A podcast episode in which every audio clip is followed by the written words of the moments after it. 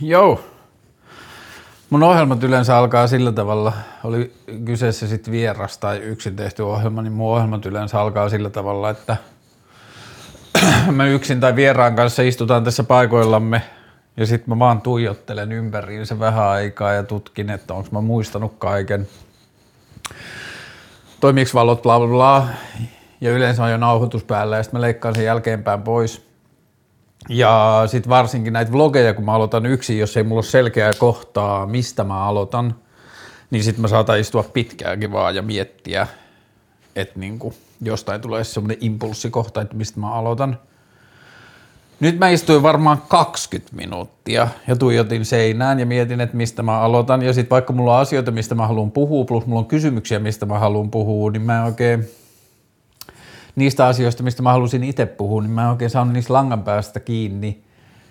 Niin mä nyt päätin sillä tavalla, että mä harhautan itseään. Niin kun viime viikolla mulla oli tullut YouTubeen yksi kommentti, johon mä haluan vastata. Mulla oli tullut Instagramiin tänään hyvin kysymyksiä, että mä vastaan myös niihin, että mulla on pari asiaa, joista mä haluan puhua niin kuin omalähtöisesti. Mutta kun mä en keksinyt sitä hyvää kohtaa, niin tämä YouTube-kommentti oli semmoinen, että se antaa mulle vähäksi aikaa puhuttavaa ja mä saan koneet käyntiin. Ää, ja tämä oli hyvä sillä tavalla, että tässä on paljon sellaista, josta mä olisin halunnut muutenkin puhua, mutta kun mä en ole ehkä löytänyt sitä tapaa. Ja tämä oli hyvin tehty tämä kommentti. Täällä on Christian niminen käyttäjä laittanut mulle YouTuben kommenttiin, joka on joko niin, että Christian on itse rokotekriittinen ja sitten se esittää niitä rokotekritiikin joitakin ydinpointteja ja pyytää vastinetta multa niihin, tai sitten se Toinen vaihtoehto on, että Christian haluaa itse ymmärtää rokotekriittisyyttä paremmin ja kerää niiden argumentteja rokotteita vastaan ja sitten pyytää mua vastaamaan niihin. Mutta tämä oli mun mielestä, mä tykkäsin tästä ajatuksesta siitä, kun rokotekritiikkihän tapahtuu pääasiassa öö, niin kuin amatöörien toimesta tai internetoppineiden toimesta, ihmisiä, joilla ei ole korkeakoulu niin kuin tutkimusta tai koulutusta ja muuta, vaan niin kuin tietyllä tavalla se on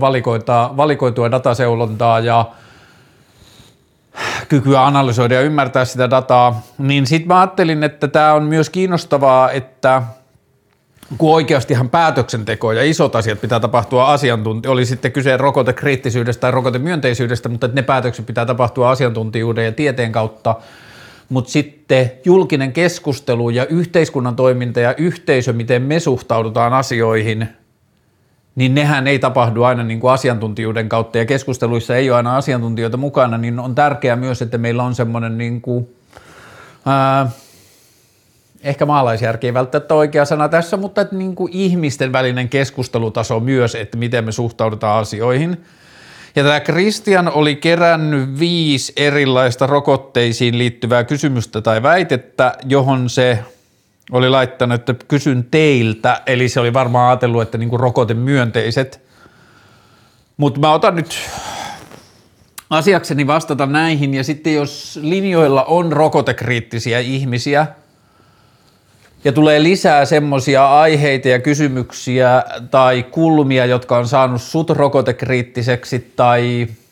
joita sä mietit liittyen siihen rokotekriittisyyteen, niin mä mielelläni jatkan näitä lisää, että miten tietyllä tavalla ei-rokotekriittinen ihminen suhtautuu ilman parempaa tietoa näihin rokotekriittisten väitteisiin. Niin mä käyn nää tähän alkuun, näitä on viisi väitettä ja sitten katsotaan mihin tämä menee. Väite yksi tai kysymys yksi. Miksi luottaa lääkefirmoihin, kuten Pfizer, jotka eivät kanna vastuuta? Kysy itseltäsi, mikä voisi olla syy siihen, että pesevät kätensä omien tuotteidensa haitoista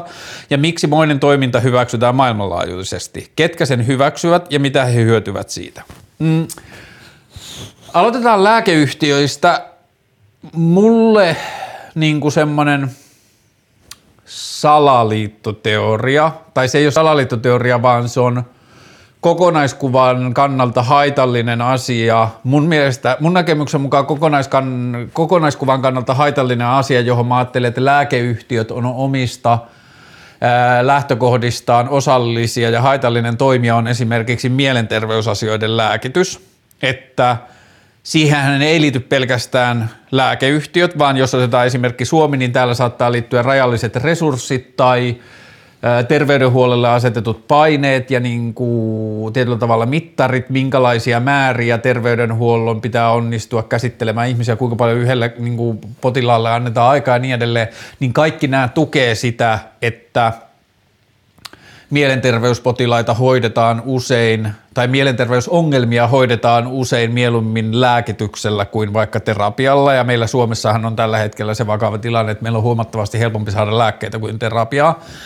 Niin esimerkiksi tollaisissa asioissa mä ajattelen, että lääkefirmat, jotka toimii samalla logiikalla kuin kaikki muut kaupallisetkin yhtiöt, kaupalliset yhtiöt tai markkinaehtoisesti toimivat yhtiöt, niin lääkeyhtiöillä voi olla ja on kokonaiskuvan kannalta hang, haitallisia intressejä. Esimerkiksi se, että lääkeyhtiö hyötyy siitä, jos mielenterveysongelmia hoidetaan lääkityksellä terapian sijaan, niin silloin on lääkeyhtiön etu tehdä markkinointia ja prosesseja ja käytäntöitä, jotka ainakin mun mielestä on niin kuin suuren kokonaiskuvan kannalta haitallisia, niin Joo, alku niin kuin ajatuksena tähän kysymykseen, niin mä ajattelen, että lääketoim- lääkeyhtiöiden toiminnassa on paljon niin kuin ehkä pelottavaakin ja asia, johon mitä tarkkailla. Mutta mitä tulee Öö, kun mä ajattelen, että tämä kaikki liittyy koronarokotukseen, ja tässä sanotaan, miksi luottaa lääkefirmoihin, kuten Pfizer, jotka eivät kanna vastuuta. Kysy itseltäsi, mikä voisi olla syy siihen, että pesevät kätensä omien tuotteidensa haitoista, ja miksi moinen toiminta hyväksytään maailmanlaajuisesti. Jos puhutaan koronarokotteesta, tässä ei mennä syvemmälle, mitä tässä tarkoitaan, mutta nyt mä niin kuin, Mä luulen, mitä tässä veikataan, on se, että on jotakin rokotuksiin liittyviä asioita, joissa lääkeyhtiöt on sanoneet, että – sanotaan vaikka, että tämä raja-arvo tai tämä todennäköisyys tai tämä asia tai tämä, että meillä on vasta näin ja näin paljon testituloksia tai me ollaan kerätty testata sitä näin paljon, että me ei voida ottaa vielä tästä asiasta täyttä vastuuta tai me voidaan ö, todeta, että johonkin tällaiseen asiaan liittyy näitä riskejä tai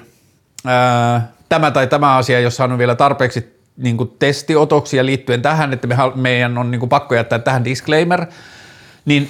kun tämä kysyjä kysyy, että miksi Pfizerin hyväksytään, tai niin kuin, että esimerkiksi lääkeyhtiö Pfizerin annetaan paeta vastuusta, niin mä luulen, että kyseessä on se, että kun meillä on tämmöinen pandemia ja on lähdetty hakemaan ratkaisuja siihen, niin tietyllä tavalla kaikki osalliset, valtiot ja terveydenhuolto tai te, terveysvirastot ja terveystutkimuslaitokset ja lääkeyhtiöt ja yliopistot ja ketkä kaikki on osallistunut tähän niin kuin pandemiastrategian luomiseen ja pandemian hoitoon ja ratkaisujen löytämiseen, niin kaikki tajuaa, että toimitaan – kiireellisellä aikataululla. Ja sitten jos vaikka lääkeyhtiö sanoo, että hei, meillä on rokote, josta on saatu näin hyviä tuloksia, siinä on nähty näitä sivuoireita, on nähty tämän verran tapauksia, jossa se ei toimi, on nähty tämän verran tapauksia, jossa se to, tauti voi olla edelleen tarttuva tai bla bla bla, mitä ikinä se niin kuin pystyy kertomaan tuotteestaan ja se sanoo, että me voidaan luvata sille tuotteelle tällaisia asioita, me tiedetään varmasti oman tutkimuksen perusteella tällaisia asioita, me tiedetään, että siihen liittyy näitä kysymysmerkkejä ja näitä riskejä, mutta tämä on se kokonaisuus, mitä me pystytään tarjoamaan tällä hetkellä, niin sitten NS-vastapuoli, eli vaikka terveysviranomaiset tai ministeriöt tai valtionhallinnon ne osiot, jotka päättää, miten sitä asiaa hoidetaan ja minkälainen meidän strategia ja suhde on siihen, niin ne katsoo sitä rokotetta ja siihen liittyviä tutkimustuloksia ja niitä lääkeyhtiön ää,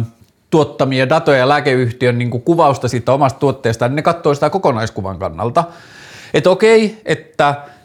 tämän rokotuksen purevuus on näin iso, se auttaa näin isossa prosentissa, siinä on näitä riskejä, bla bla bla, ja sitten se katsoo sen kokonaisvaikutuksen, ja sitten kun käydään niitä ehtoja ja niin kuin sopimusteknisiä asioita siitä, niin sitten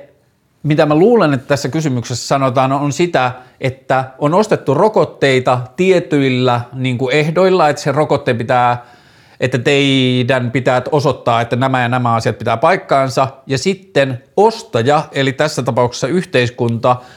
on sitten sitten niin kuin katsonut sitä kokonaisuutta ja sanonut, että tämän hyödyt, todennetut hyödyt on näin isot ja potentiaaliset riskit on näin isot. Kokonaiskuvan kannalta nämä hyödyt kattaa nämä riskit, nämä on paras, mitä tähän mennessä pystytään. Mulle iso osa näistä riskeistä on spekulatiivisia riskejä, jotka osoittautuu testauksen lisääntyessä aiheettomiksi. Jotkut näistä riskeistä voi testauksen lisääntyessä kasvaa suuremmiksi, että, niin kuin, että jonkun haitalliset vaikutukset osoittautuukin suuremmaksi kuin mitä alussa pelättiin, mutta kokonaiskuvan kannalta se, mitä me tiedetään tästä varmasti, niin tämä rokotekokonaisuus on parempi kuin vaihtoehto, että ei otettaisi tässä vaiheessa rokotetta ollenkaan ja odotettaisiin vaan, että se tutkimus kehittyy. Ja tässä otetaan kiinni yhteiskunnan rajoitukset ja karanteenit ja yhteiskunnan toimintojen kiinni pitämiset ja terveystapa- tai sairastapaukset ja tehohoidot ja kuolemat ja kaikki tämä ja sitten mietitään sitä kokonaisvaikutelmaa. Jossakin koronakriittisissä sisällöissä mä näin listan, jossa se oli freimattu jotenkin niin, että – ottakaa vaan rokotteenne tai antakaa vaan rokotteenne lapsillenne ja, lapsellenne ja bla bla bla, että, että tässä on listaus rokotteen mahdollisista sivuvaikutuksista ja sitten siihen oli listattu kaikki mahdolliset sivuvaikutukset, mitä oli löydetty niiden rokotteiden mahdollisista sivuvaikutuksista. Ja se oli mulle erinomainen esimerkki siitä, että silloin jos on vaikka rokotekriittinen keskustelu, niin se keskustelu ja se valittu kulma siihen keskusteluun määrittää ne sisällöt, mitä niin kuin koetaan hyödylliseksi ja tarpeelliseksi sen keskustelun käymiseen.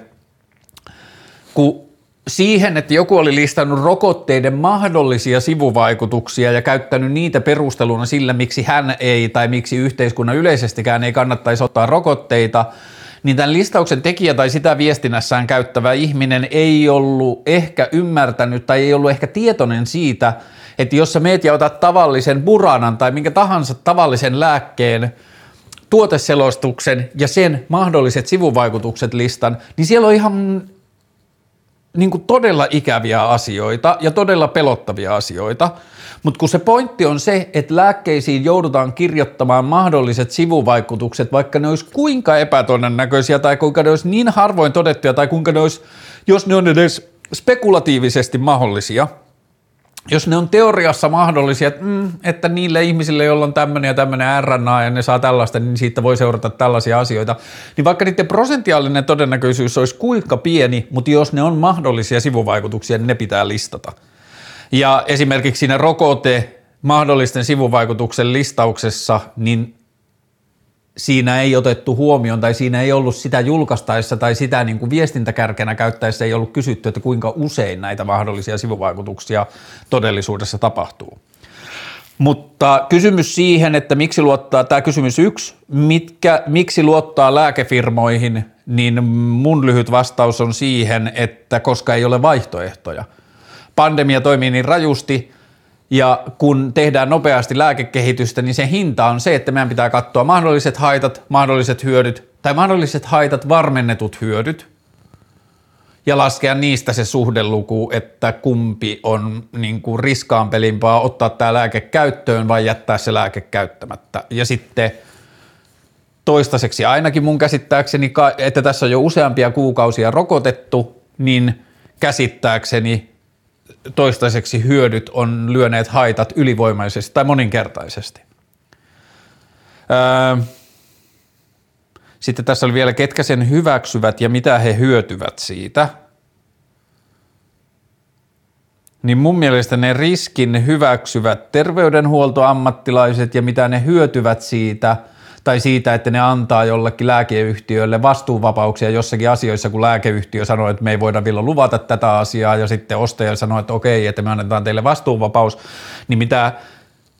ne terveysviranomaiset, jotka sen hyväksyy, niin mitä ne hyötyy siitä, niin ne saa sairastilan tai niin kuin tautitilannetta paremmaksi. Sen hoito helpottuu, se on se, mitä ne siitä hyötyy. Onko kohtuullista, että hyvinkin nuoret lapset voidaan rokottaa ilman vanhempien lupaa kouluissa poikkeusluvallisella ihmiskoepiikillä, josta ei ole pitkän aikavälin vaikutuksista mitään tietoa, kun jopa koulukuvaukseen vaaditaan vanhemman allekirjoitusta? Onko kohtuullista, että tähän painostetaan sosiaalisella paineella, sosiaaliselle paineelle alttiina olevia lapsia? Ja tämä kakkoskysymyksen ensimmäinen kohta oli, että onko kohtuullista, että hyvinkin nuoret lapset voidaan rokottaa ilman vanhempien lupaa koulussa poikkeusluvallisella ihmiskoepiikillä. Mä en tiedä, mistä tässä puhutaan, mutta mulla on 12-vuotias lapsi ja mulla on kohta 16-vuotias lapsi, ja niiden molempien tapauksessa ainakin muhun on lähestetty Vilmalla, kerrottu rokotusasiasta, kysytty mun mielipidettä siihen, pyydetty keskustelemaan lapsen kanssa ja pyydetty muodostamaan niin kuin perheen mielipide siitä asiasta. Niin että hyvinkin, lapset voi, hyvinkin nuoret lapset voidaan rokottaa ilman vanhempien lupaa, niin mä en tiedä, mihin tähän, tässä viitataan. Onko tämä sitten sellaiset tapaukset, että lapsi itse sanoo, että se haluaa rokotteen, mutta vanhemmat kieltää sen ja sitten jotenkin lakiteknisesti mahdollista, että koulu mahdollistaa sen, että se lapsi voi silti ottaa sen rokotteen, vaikka vanhemmat vastustaisi, jos se lapsi haluaa itse. Onko tässä sellaisesta asiasta kysymys? Mä en tiedä, mutta tässä on tämä kysymys, onko kohtuullista, että hyvinkin nuoret lapset, niin mun niin kuin tällaisen lampaan eli sheeplin eli julkiseen mielipiteeseen tai julkiseen lainausmerkeissä totuuteen uskovana ihmisenä, niin mun mielestä on kohtuullista, koska on nähty kokonaisterveys näkökulmasta hyödyllisemmäksi antaa ihmiselle rokotteita nykytiedon valossa kuin jättää antamatta – niin sen takia on mun mielestä kohtuullista rokottaa myös lapsia, niin kuin me ollaan tehty vuosikymmeniä suhteessa polioon ja jäykkäkouristukseen ja erilaisiin rokkoihin ja minimoitu niiden tautien vaikutus yhteiskunnassa. Niin, mutta että kun tässä sanotaan, että onko kohtuullista lapset voidaan rokottaa ilman vanhempien lupaa, niin tästä mä en tiedä mitään ja mä en tiedä mitä tämä tarkoittaa, koska mä en ole itse kohdannut sitä. Mä en silti sano, että näin olisi, mutta tässä mä tarvin lisätietoa. Ää, Sitten, tarvitaanko mielestäsi yhteiskuntaan koronapassia? Jos koronarokote toimii, mihin passia tarvitaan? Jos koronarokote ei toimi, mihin passia tarvitaan? Mitä muuta saat sillä aikaiseksi, kun kansanjaon syrjinnän sekä keinon luoda lisää kontrollia elitillä? Jälleen kerran, korjatkaa jos olen väärässä tai jos on ymmärtänyt oikein, mutta mun ystävä oli Sveitsissä viime viikkoina ja siellä oli asia, josta puhuttiin koronapass, äh, rokotepassista – joka toimi ravintoloiden ja baarien oville ja muuta. Mutta mitä se käytännössä tarkoitti oli sitä, että sä saatoit todentaa, että sulla on kaksi ää, rokotetta otettuna, sulla on tietyn aikavälin sisällä sairastettu korona tai sulla on negatiivinen, koronapikate, negatiivinen koronatesti, olikohan se niin tyyli 48 tunnin sisältä, ja mun mielestä oli myös, että niin tuommoinen koronapikatesti kävi myös – näin mä ymmärsin sen asian. Mutta että oli niin kuin rokotepassi, jolla pystyttiin, jota saatiin käyttää ehtona sisäänpääsy eri paikkoihin, mutta siihen rokotepassiin kelpas moni eri asia. Että ihminen, ihmistä ei voitu, tai niin kuin, että ihmistä ei voitu kieltää tulemasta jonnekin sillä, että se ei ole ottanut rokotetta, mutta että sitä voitiin kieltää sillä, että se ei ollut valmis tuottamaan jotain todennusta siitä, että se ei ole tartuttava yksilö. Ja ähm, jos koronarokote toimii, mihin passia tarvitaan? Jos koronarokote toimii, niin sitä passiahan tarvittaisiin siihen, että jos joku ravintola tai mikä tahansa tapahtuma tai paikka haluaa minimoida riskin, että sen tapahtuman tai sen paikan sisällä leviäisi ää, ää, tauti, niin sitten jos koronarokote toimii, niin passiahan tarvittaisiin siihen, että se paikka voisi varmistaa, onko ihmiset ottaneet rokotteen vai ei. Eiks niin? Että se voi tietää, jos koronarokote toimii, niin koronapassia käytetään siihen, että se paikka voi niin kuin halutessaan valita, että se päästää juhliin tai tilaisuuteen tai mihin tahansa vain ihmisiä, jotka on ottanut sen rokotteen. Mutta mun käsittääkseni kukaan ei ole edes, tai kun mä en ole seurannut tätä keskustelua niin paljon, mun käsittääkseni kukaan ei ole edes ehdottanut koronapassia, johon kelpaisi pelkästään otettu koronarokote, vaan mun ymmärryksen mukaan niihin koronapassiajatuksiin liittyy myös negatiiviset testitulokset, kun ne on tarpeeksi tuoreita tai sairastetut koronat tai sitten se rokote. Jos koronarokote ei toimi, mihin passia tarvitaan, jos koronarokote ei toimi, niin sit musta tuntuu, että sit ei varmaan myöskään ehdotettaisi rokotepassia, eiks niin? Näin mä ymmärrän sen. Mitä muuta saat sillä aikaiseksi kuin kansanjaon syrjinnän sekä keinon luoda lisää kontrollia eliitille? Öö,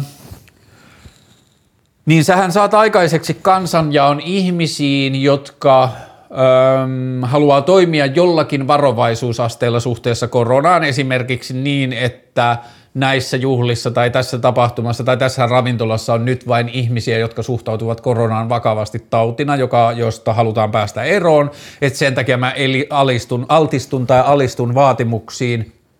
rokotteesta tai negatiivisesta testituloksesta tai sairastusta koronasta, niin tämän kansanjaon sä saat aikaiseksi. Syrjinnästä mä en ole ihan varma, koska toihan – antaa tietyllä tavalla kaikille mahdollisuuden, että jos ei halua ottaa rokotetta, niin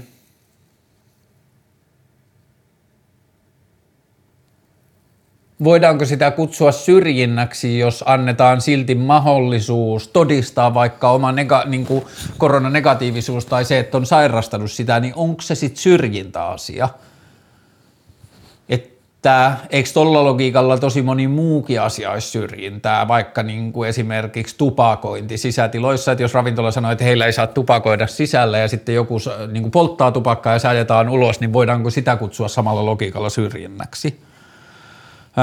sekä vapauksien riistolla kiristäminen, onko vapauksien riistolla kiristäminen oikea tapa saada ihmiset, eikö tämä oli, sori, mä hyppäsin väärälle rivillä,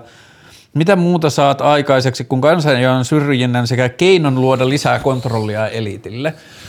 Tämä on varmaan se mun ja niin kuin rokotekriittisen keskustelun suurin jotenkin ristiriitapiffi, että, tai niin kuin, että mistä me ehkä nähdään maailma erillä tavalla, että kun mä näen, että kaikessa korona – rokotekriittisyydessä, vaikka se ei olisi suoraan siinä rokotekriittisyydessä, vaikka se rokotekriittisyys itsessään olisi hyvinkin niin kuin pseudolääketieteellistä tai internetlääketieteellistä tai mitä tahansa, niin niissä kaikissa tuntuu silti olevan jossakin taustalla sivulauseessa se, että joku kusettaa tai joku käyttää tätä tilannetta hyödyksi. Jollakin tavalla niin kuin tässäkin esitetään, että lisää kontrollia elitille, niin mun ero tai semmoinen niin lähtökohtainen maailmankatsomusero koronari, niin rokotekriittisten kanssa on se, että mä en näe sitä, mä en ole nähnyt tähän mennessä vajaan 40-vuotisen elämäni aikana, mä en ole nähnyt sitä pahatahtoista toimijaa yhteiskunnassa, joka haluaisi käyttää tällaista tilannetta jotenkin niin kuin meidän eliitin niin kuin vallan kasvattamiseen. Et mä en näe, että politiikan sisällä ollaan tarpeeksi yhtenäisiä, että se eliitti pystyisi niin monimutkaisiin hankkeisiin tai mä en näe muita yhteiskunnallisia toimijoita. Että just vaikka esimerkiksi joku lääkeyhtiöt, mä näen niiden intressit tällaisissa asioissa ja mä näen niin kuin tietyllä tavalla niiden valtaakin tällaisissa asioissa ja mä näen tarvetta salailla asio, niin kuin heille tarvetta tai hyötyä salailla asioita, mutta silti mä näen lääkeyhtiöiden toisella puolella tai vastapuolella tai missä tahansa puolella, miten se halutaan nähdä, niin niin paljon kuitenkin – tutkimusta ja tarkastamista ja niin kuin tietyllä tavalla toimijoita, jotka pyrkii osoittamaan lääkeyhtiöiden valheellisuuden tällaisessa asiassa, niin se olisi vaan tosi hankalaa. Niin kuin, että se kusetus onnistuisi kaikista tarkastusporteista läpi. Mutta jos kysymys oli, että mitä muut saat sillä aikaiseksi, kun kansanjaan syrjinnän sekä keinonluolle lisää kontrollia elitille – niin mitä mä ajattelen, että rokotepassilla voidaan saada muuta kuin noita, niin sillä voidaan saada niin kuin ehkä nopeammin avautuva yhteiskunta ja palvelut ja tapahtumat ja monia muita asioita. Että mä esimerkiksi koronan sairastaneena on huomannut nyt, että – että kun mä en voi tällä hetkellä sairastua koronaan, enkä mä voi sairastuttaa muita ihmisiä koronaan, niin esimerkiksi mulle kasvomaski julkisella tilalla, julkisissa paikoissa on tällä hetkellä niin kuin kosme, kosmeettinen tai semmoinen niin kuin yhteisöllinen asia, että mä niin kuin joko osallistun johonkin niin kuin tietyllä tavalla asiaan tai en. Mutta sitten en mä oikein jaksa sitä huvikseen pitää ja sitten mä oon joissakin pienissä myymälöissä tai jossain muualla, kun mä oon mennyt, niin sitten joku myyjä on saattanut sanoa, että hei, tuossa on maskeja, että laitatko maskin, niin sitten mä oon sanonut, että, että mä oon sairastanut jo koronan, että mä en pysty sairastamaan tällä hetkellä. tai tartuttamaan tällä hetkellä, niin sitten mä huomaan, että siihenkin liittyy paljon semmoista epätietoisuutta, että ihmiset on välillä, että ai onko mukaan noin, että olisiko siltikin parempi olla ihan vaan varmuuden vuoksi maskin kanssa ja niin edelleen. Niin mun mielestä just tällaista niin kuin, et mä ajattelen, että mitä me voidaan saada sitten rokotepassista on se, että me voidaan saada sen poikkeustilan lieventämistä ja siitä niin kuin pois kasvamisen nopeuttamista. Sitten, miksi maailmalla on täyskaos, eskalaatiopisteinä muun muassa Australia, Ranska ja Israel ja massiiviset mielenosoitukset, mikäli koronavastainen toimintatapa on hallinnalla edes oikeahko saattikka moitteeton? Onko päättäjillä kautta eliiteillä kansanterveysmieleissä, mitä luulet? Onko uhkaaminen, painostaminen, syrjintä, rajoitukset sekä vapauksien riistolla kiristäminen oikea tapa saada ihmiset piikille yleislievää tautia vastaan? Okei, tämä kysymys jatkuu. Okei, luetaan vaan loppuun. Onko ihmisyys oikea hinta siitä, että ehkä tämä suht vaaraton pandemia saadaan selätettyä näillä lisääntyvillä pistoksilla? Tuleeko kenties maailman historiassa, eikä niin kovin kaukaisessakaan, jokin muu tapahtuma mieleen, jossa alettiin syrjimään ihmisryhmää ja mitä siitä seurasi? Ah, näbö, natsiviittos. Päästään sinne kohta, mutta aloitetaan alusta. Miksi maailmalla on täyskaos ja massiiviset mielenosoitukset, mikäli koronavastainen toimintatapa on hallinnoilla edes oikeahko? Öö, no tuohon voi vastata esimerkiksi esimerkin kautta, että esimerkiksi Yhdysvalloissa sadat ihmiset vyöry val, tonne hallintorakennuksiin, ihmisiä kuoli ja öö, tai toinen esimerkki, että Washingtonissa, rynnäs, äh, niin Washingtonissa mies teki rynnäkön konekiväärin kanssa pizzeriaan etsimään pizzerian kellaria, vaikka siellä ei ollut sellaista, siksi, että sillä oli internetissä kerrottu, että sen pizzerian kellarissa pyörii pedofilirinki. Niin sama syy on siihen, että miksi maailmalla on täyskaos josta mä oon kyllä eri mieltä. Ei maailmalla ole täyskaos. Maailmalla saadaan vaikka joku koronavastaisen miele... Tai siis se, että jos sanotaan, että koronavastaisessa miele- tai rokotevastaisessa mielenosoituksessa olisi vaikka 100 000 ihmistä Ranskassa, se on vitun iso määrä ihmisiä, se näyttää kuvissa valtavalta ja se voidaan saada näyttämään täyskaaukselta, mutta silti käsittääkseni mikään näistä mainituista maista, Australia, Ranska, Israel, ei ole pisteessä – että läheskään puolet ihmisistä vastustaisi koronarokotetta. Se käsittääkseni suurin osa länsimaisessa yhteiskunnassa uskoo tieteelliseen konsensukseen ja käsittääkseni suurin osa tieteellisestä konsensuksesta on sitä mieltä, että joo, rokotteessa voi olla sivuvaikutuksia, rokote voi olla joillekin jopa vaarallinen, mutta isossa kuvassa se pelastaa ihmishenkiä ja leikkaa terävimmän kärjen tältä pandemialta. Niin miksi maailmalla on täyskaos, jos öö, toimintatapa hallinnoilla on edes oikeahko, niin vaikka mä en usko täyskaauksen, niin puhutaan kaauksesta, niin maailmalla on kaos siksi, että internetissä on valtava määrä disinformaatiota, ihmisillä on valtava määrä latautunutta katkeruutta ja epäluottamusta järjestelmiä kohtaan, koska maailma on epäoikeudenmukainen ja epäsuhtainen ja usein vaikeasti ymmärrettävä ja tarpeettoman byrokraattinen ja hallinnoltaan jäykkä ja on vaikeat ja ahdistavat ajat ja paljon yksinäisyyttä ja ahdistusta ja niin kuin kärsimystä monella tapaa ja on tärkeää löytää syyllisiä, tai monille ihmisille on psykologisesti tärkeää löytää syyllisiä ja kollektiivisesti on ihmisryhmiä ja heimoja, joille on tärkeää löytää yhteinen vihollinen ja niin edelleen, niin maailmalla on kaos ja massiivisia mielenosoituksia, vaikka koronavastainen toimintatapa hallinnoilla on oikeahko, siksi, että ihmiset he eivät halua uskoa siihen, että hallitukset niin vilpittömästi pyrkisivät parhaimpiinsa. Niin siksi mä ajattelen, että on kaaosta ja niin kuin mielenosoituksia. Ihmisillä on kova jano johonkin suurimpiin totuuksiin ja tietyllä tavalla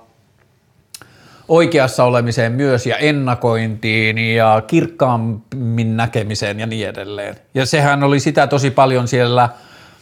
niin kuin Yhdysvalloissakin kapitolivaltauksessa ja niin edelleen, että ihmiset kokivat tietävänsä esimerkiksi totuuden vaaleista paremmin kuin isot mediayhtiöt halusivat kertoa. Tai että nämä ihmiset, jotka marssi sinne – tiesi, että, niin kuin, että heillä oli varma tieto siitä, että Trumpin voitto on varastettu heiltä ja liberaalimedia ja kommunistit on vaan niin kuin, käyttäneet jotain juutalaista valtakoneistoa kusetuksen luomiseksi. Sitten, onko ihmisyys oikea hinta siitä, että ehkä tämä suht vaaraton pandemia saadaan selätettyä näillä lisääntyvillä pistoksilla – Mä en tiedä, mikä ajatushyppy tässä tehdään, että tullaan siihen tulokseen, että rokotteiden hinta olisi ihmisyys. Kun tällä hetkellä ketään ei sidota pöytään ja pakoteta ottamaan rokotetta. Ja mistä tämä ihmisyysajatus tulee? Ja sitten tässä jatkuu, Tuleeko kenties maailman historiassa eikä niin kovin kaukaisessakaan joku muu tapahtuma mieleen, jossa alettiin syrjimään ihmisryhmää ja mitä siitä seurasi? Ö, nythän ei olla syrjimässä ihmisryhmää. Jos ollaan syrjimässä jotain, ollaan syrjimässä ihmisiä, jotka ei luota rokotteisiin. Ja sehän ei ole ihmisryhmä. Ihmisryhmä, käsittääkseni mitä tällä rivivälissä viitattiin, oli niin natsit ja juutalaiset ja niin edelleen, että ruvettiin syrjimään ihmisryhmää. Rokotekriittiset hän ei ole samalla tavalla ihmisryhmä kuin sanotaan vaikka juutalaiset tai joku muu etninen ryhmä tai joku muu kulttuurihistoriallinen ryhmä. Rokotekriittiset hän on ihmisryhmä, jonka johon ihminen ei ole syntynyt ja se voi halutessaan lähteä myös sieltä pois. Että rokotekriittisyys on ihmisryhmä tai se raja rokotekriittisyyden ja ei-rokotekriittisyyden välillä on se, että kuinka paljon luottaa ää, tiedemaailmaan tai mediaan tai päättäjiin tai kollektiiviseen yhteiskuntaan – ja tässä tapauksessahan syrjintä tarkoittaa sitä, että jos puhutaan vaikka rokotepassista, niin rokotepassi on maha, niin kuin asia, joka voi antaa erilaisille toimijoille mahdollisuuden vaat, niin kuin, mahdollisuuden valita asiakasryhmäänsä tieteeseen perustuen ja sitten se syrjii ihmisryhmää, joka päättää olla uskomatta tieteellisiin todistuksiin ja luottaa tietävänsä omista lähteistä tai ymmärtävänsä maailmaa ja tietävänsä maailmasta tai vaikka lääketieteestä paremmin kuin ää, tieteen konsensus omiin lähteisiinsä perustuen. Niin kysymykseen, tuleeko kenties maailmanhistoriassa joku muu tapahtuma mieleen, jossa alettiin syrjimään ihmisryhmää ja mitä sitten seurasi, niin jos tällä viitataan rokotepassiin, niin mulla ei tule mieleen maailmanhistoriasta mieleen tapahtumaa, jota voisi verrata siihen, koska tässä ei ole kyse samanlaista syrjinnästä. Tässä niin kuin ihmisillä on oma mahdollisuus valita suhteensa tähän syrjintään tietyllä tavalla – sitten viimeisimpänä otetaan, oletetaan mieliksesi hetki, että rokotteen haitat ovat vähäisemmät kuin itse tauti ja että ne ovat oikea ratkaisu. Voisiko siltikään ohittaa kohtia 1-4? Mun ymmärryksen mukaan kohdat 1-4 perustu siihen, tai niiden taustalla kaikissa oli se ajatus, että ne rokotteen edut, rokotteen haitat – ei olisi vähäisemmät kuin itse tauti. Tai niin kuin, että niissä, hmm, ehkä mä en tuota viimeistä kysymystä oikein ymmärrä, koska niissä niin kuin tietyllä tavalla esitetään se hypoteesi, että oletetaan, että rokotus on tehokus, tehokas, tehokkaampaa, hyödyllisempää kuin tau, vähän haitallisempaa kuin tauti, ja sitten kysytään, että eikö silti näitä kohtia 1.4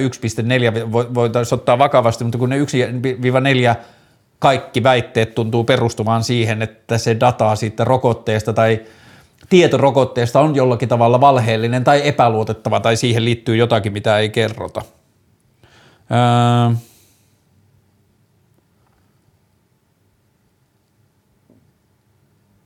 Okei, tässä on paljon muuta. Mutta tämä oli mun ensimmäinen tämmöinen pyrkimys yrittää jotenkin antaa ei rokotekriittisen ihmisen, ei kovin asiassa sivistyneen ihmisen niin kuin, vähän niin kuin maalaisjärkinen vastinen joihinkin rokotekriittisiin argumentteihin. Mä toivoisin ehkä, että mä saisin näitä rokotekriittisiä argumentteja lisää, mutta kun mun ja rokotekriittisen ihmisen ero on siinä tosi paljon, että mulla ei ole tähän asti sen elämänkokemuksen perusteella ongelmia luottaa valtaa pitäviin tai julkiseen. Mä tiedän, niin kuin että mun kokemuksen mukaan maailman kärsimyksestä tai epäkohdista suurin osa perustuu rakenteisiin ja järjestelmiin, tai vielä tarkemmin ehkä siihen, että demokratia perustuu kilpailuun ja markkinatalous perustuu kilpailuun, tai molemmat perustuu pärjäämiseen, niin se, että ne molemmat perustuu pärjäämiseen, on tehnyt pärjäämisestä ja kilpailemisesta tärkeämpää kuin niiden niin kuin sekä politiikan että talouden yhteiskunnalliset positiiviset vaikutukset on niin kuin sivutuotteita niissä järjestelmässä pärjäävien yksilöiden tai, tai niin kuin niissä järjestelmässä, järjestelmissä toimivien yksilöiden tai ryhmien mm, menestykselle. Että hyvät asiat yhteiskunnassa on seurausta niin kuin sivutuote menestykselle, kun sen pitäisi olla jotenkin mun näkökulman mukaan toisinpäin. Mutta että mun ja rokotekriittisen ihmisen suurin ero on siinä, että kun rokotekriittinen listaa todisteita siitä, että rokotteissa tai jossakin muussa isossa yhteiskunnallisessa asiassa, jossa nähdään jotain vilppiä, niin Rokotekriittinen etsii pieniä todistuksen jyviä siitä, että tässä on nyt jotakin mätää. Ja mulle taas se, että THL tai ministerit tai isot mediat tai joku muu, tai niin kuin konsensus, yleinen yhteiskuntakeskustelullinen konsensus, joka joutuu menemään tosi polve, monen polven läpi – niin kuin vaikka just joku yhteiskunnan kanta rokotteisiin tai yhteiskunnan rokotesuunnitelmat, niin ne on lähtenyt ensin jostain laboranteista, jotka tutkii sitä rokotetta ja sitten ne on lähtenyt ähm, niin kuin laboranttien jälkeen ne on lähtenyt sitten, sitten niin kuin lääkäriammattilaisuudesta, jossa tutkitaan sitä rokotukseen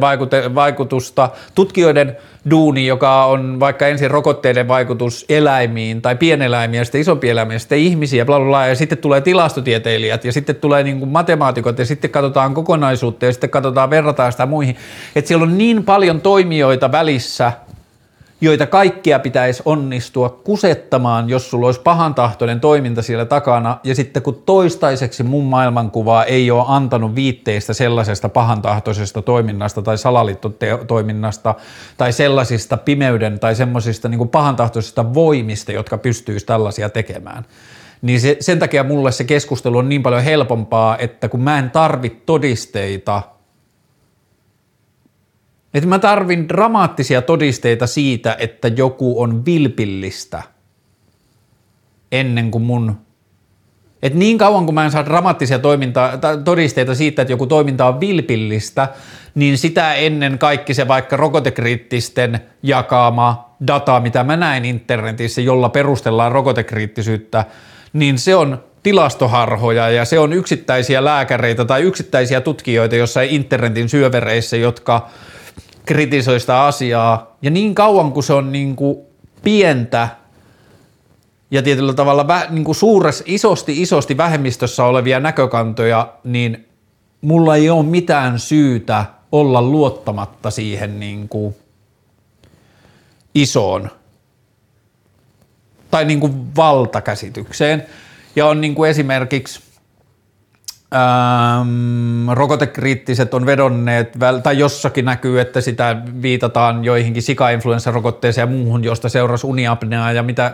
niin kuin joistakin seurasi jopa kuolemantapauksia ja muuta, mutta mitä tahansa ikäviä asioita niistä rokotteista on huomattu jälkeenpäin, niin missään vaiheessa ei ole kuitenkaan tullut viitteitä siellä, että siellä olisi ollut jotain pahantahtoisuutta siellä takana. Ja niin kuin sekä siihen, että kun on vieläkin ilmeisesti olemassa jotain keskusteluja, jossa epäillään sitä, että korona on jonkunlainen huijaus alun alkaen, ja sitten on näitä, jossa se rokote on huijaus alun alkaen, niin mun on tosi tosi hankala kiinni saada siitä ajatuksesta, että mihin tätä rokotetta että jos sen takana on joku suurempi juoni tai sitä rokotetta käytetään vaan välineenä johonkin muuhun, niin missä on ne toimijat, jotka on niin hyviä suunnittelemaan ja fiksuja ja pahoja tehdäkseen tällaisia juonia, niin tästä mulla, tämä on niin kuin mun ja rokotekriittisen keskustelun varmaan suurin maailmankuvallinen ero. Öö, Sitten ennen kuin mä menen noihin öö, Instagramiin tulleisiin kysymyksiin, niin mä käyn lyhyesti läpi pari sellaista omaa asiaa, jotka on ollut nyt mielessä paljon. Toinen on sellainen, että tämän, mitähän mä sanoisin, viimis, tämä prosessi on tapahtunut varmaan viimeisen viiden tai kymmenen tai jopa 15 vuoden aikana, mutta viimeisen puolen vuoden aikana – se on noussut enemmän ja enemmän tietoisuuteen ja viimeisen ehkä ihan vasta parin kuukauden aikana tai muutamien viime viikkojen aikana mä oon ruvennut näkemään sitä jotenkin selkeämmin tapahtuneena muutoksena, joka on mun ja rahan tai varsinkin mun ja vaurastumisen välisessä suhteessa tapahtunut niin kuin radikaali muutos tai jopa sen niin kuin suhteen välinen katkeaminen. Jos mä ajattelen referenssipisteenä vaikka jonnekin 12 tai 15 vuotta taaksepäin, kun mä oon ollut 25-vuotias ja mulla on ollut ensimmäinen pieni lapsi ja mä oon niin kuin vielä silleen työelämässä ja vähän semmoisessa niin uraa suuntautuneessa työelämässä, että mä vaihdan työpaikasta toiseen ja joka kerta kun mä vaihdan työpaikkaa, niin mä hankin muutaman sataisen kuussa siihen mun palkkaan lisää. Ja sitten mä katson muita mun ikäisiä niin kuin nuoria perheenisiä ja silleen sitä niin kuin perheen pyörittämiseen liittyviä taloudellisia velvollisuuksia ja haaveita asuntolainasta ja millainen auto ja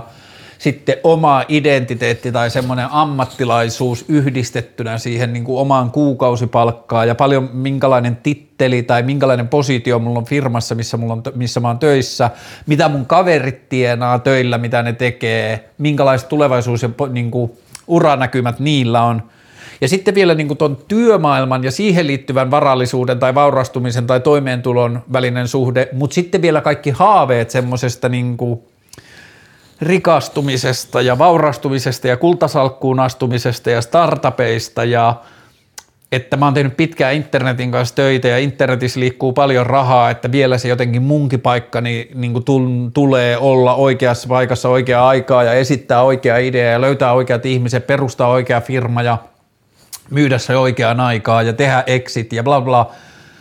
Tämä on niin pitkä ja hapuileva selitys siihen, että vaurastumisen haave ja taloudellinen vakaus on oso, tai niin kuin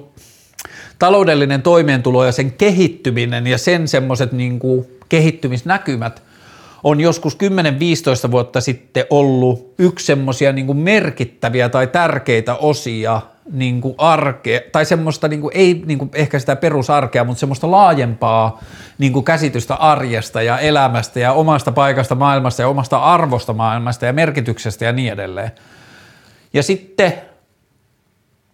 nyt mä oon ollut kymmenen vuotta yrittäjä, tai vähän yli kymmenen vuotta yrittäjä, niin sen aikana mä oon huomannut sen, että mun henkilökohtaisissa arvoissa, jos mulla on tullut valinta, ammatillinen valinta, jossa toisella puolella on lisää rahaa ja toisella puolella on lisää vapaa-aikaa, niin mä yhtäkkiä rupesin huomaamaan, että mä valitsin aina sen vapaa-ajan ja se teki aina mut onnellisemmaksi. Ja sitten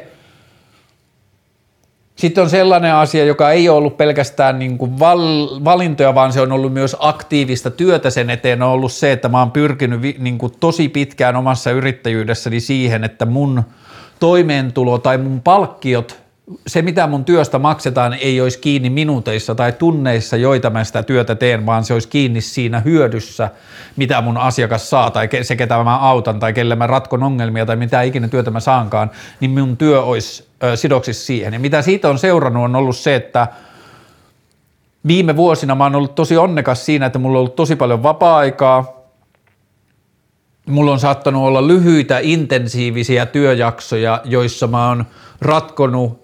isoja tai merkittäviä tai vaikeita tai mitä tahansa. Mä oon ratkonut kuitenkin ongelmia ja vastapuolella olevat ihmiset on saanut niin kuin tietyllä tavalla hyödyn siitä, että se ongelma on ratkaistu, ei siitä, että mä teen manuaalisesti jotain työtä jonkun verran. Ja mä oon koko ajan ajautunut enemmän sellaiseen tilanteeseen, että se mun työ ei ole ollut niin kuin aikamäärällisesti kiinni mun toimeentulossa, vaan se on ollut jollain muilla tavoilla. Sitten 2018 mä kävin siellä mainostoimistossa töissä, yhdeksän kuukautta myöhemmin mä lopetin, koska se ei selkeästi ollut mun juttu ja mun mieli ei enää niin kuin pystynyt perustelemaan itselleni sitä, että miksi mä tekisin sitä työtä, jos mä näe sitä arvokkaana tai hyödyllisenä. Sitten mä lopetin siellä töissä, sitten mä menetin kaikki mun duunit, mä kadotin itteni niin kuin ammattilaisena ja työelämässä ja mulla ei ollut melkein kahteen vuoteen mitään töitä. Sitten kun mä sain ensimmäiset työt, tuli korona ja vein ne kaikki työt. Ja sitten viime toukokuun jälkeen mulla on ollut asiakas, jonka myötä mä oon saanut pahimmat talousahdingot hoidettua ja muuta. Tämä kaikki pitkä ja polveileva keskustelu tai pohjustus sille, että viime kuukausina mä oon huomannut, että se vuosia sitten – tosi merkittävässäkin roolissa mun minäkuvassa ja maailmankuvassa ja tulevaisuuden odotuksissa ja haaveissa ja merkityksellisissä asioissa. Ja kaikki, niin kuin, mikä on ollut semmoinen iso tärkeä juttu mulle, joka on ollut se vaurastuminen tai mahdollisuus siihen tai toimeentulo ja se toimeentulon vertaaminen muihin ja oma itsetunto näin, niin viimeisen viimeisten vuosien ja tiedostetummalla tasolla viimeisten kuukausien aikana se yhteys siihen niin kuin mun halujen ja tarpeiden ja se vaurastumisen välillä on katkenut ihan kokonaan. Tietyllä tavalla siihen liittyy myös luovuttamista tai siihen on tullut se, että haa, että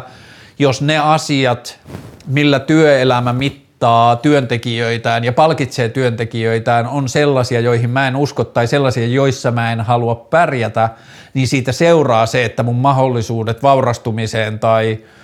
hyvään toimeentuloon tai johonkin muuhun pienenee koko ajan, koska maailman pääasiassa toimii niiden työelämän ja työpaikkojen niin kuin sisällä löytyneillä ehdoilla ja semmoisilla säännöillä, niin mulla ei ole oikein niin kuin kilpa, pärjäämisedellytyksiä siinä maailmassa enää, koska mä en usko niihin arvoihin ja mä en ole valmis menemään siihen. Ja